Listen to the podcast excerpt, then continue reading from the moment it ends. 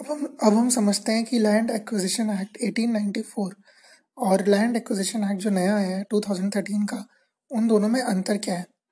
तो जो land acquisition act 1894 था, उसमें लैंड एक्वायर करते वक्त गवर्नमेंट को या किसी और इन्वेस्टर को कंसेंट लेने की ज़रूरत नहीं थी। ये ज़रूरी नहीं था कि वो कंसेंट ले उन लोगों की जिनकी लैंड है।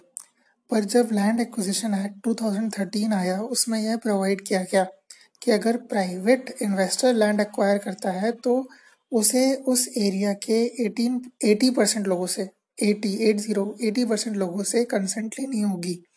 और जब प्राइवेट बॉडी गवर्नमेंट के साथ मिलके पब्लिक प्राइवेट पार्टनरशिप के थ्रू लैंड एक्वायर करती है तो उसे उस जगह के 70 परसेंट लोगों से कंसेंट लेनी पड़ेगी। हाँ और गवर्नमेंट को, अगर गवर्नमेंट अकेले खुद लैंड एक्वायर कर रही है तो उसे कंसेंट लेने की ज़रूरत नहीं है।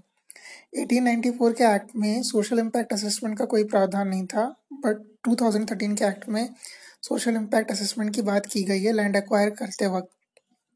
और 1894 एक्ट में कंपनसेशन की बात की गई थी और कहा गया था कि मार्केट रेट के हिसाब से कंपनसेशन डिसाइड किया जाए बट एडिकेट कंपनसेशन प्रोवाइड नहीं किया जाता था 1894 के एक्ट के द्वारा। पर जो नया एक्ट आया है 2013 का, उसने कहा है कि मार्केट रेट के हिसाब से कंपनसेशन दिया जाएगा। पर जो अर्बन एरियाज़ हैं, उनमें जो मार्केट रेट बनता है, उतना आप कंपनसेशन दो। और जो रूरल एरियाज़ हैं, उनमें मार्केट रेट का दुगना कंपनसेशन दिया जाएगा। जबकि 1894 के एक्ट में कहा गया था कि मार्केट रेट को यूज़ किया जाएगा कंपनसेशन तय करने के लिए बट वो कंपनसेशन होता था कि जो भी ज़मीन की कीमत है उसका कुछ पोर्शन मतलब थर्टी परसेंट तक आप मान लीजिए, उतना कंपनसेशन दिया जाता था। तो ये एक बहुत बड़ा चेंज है।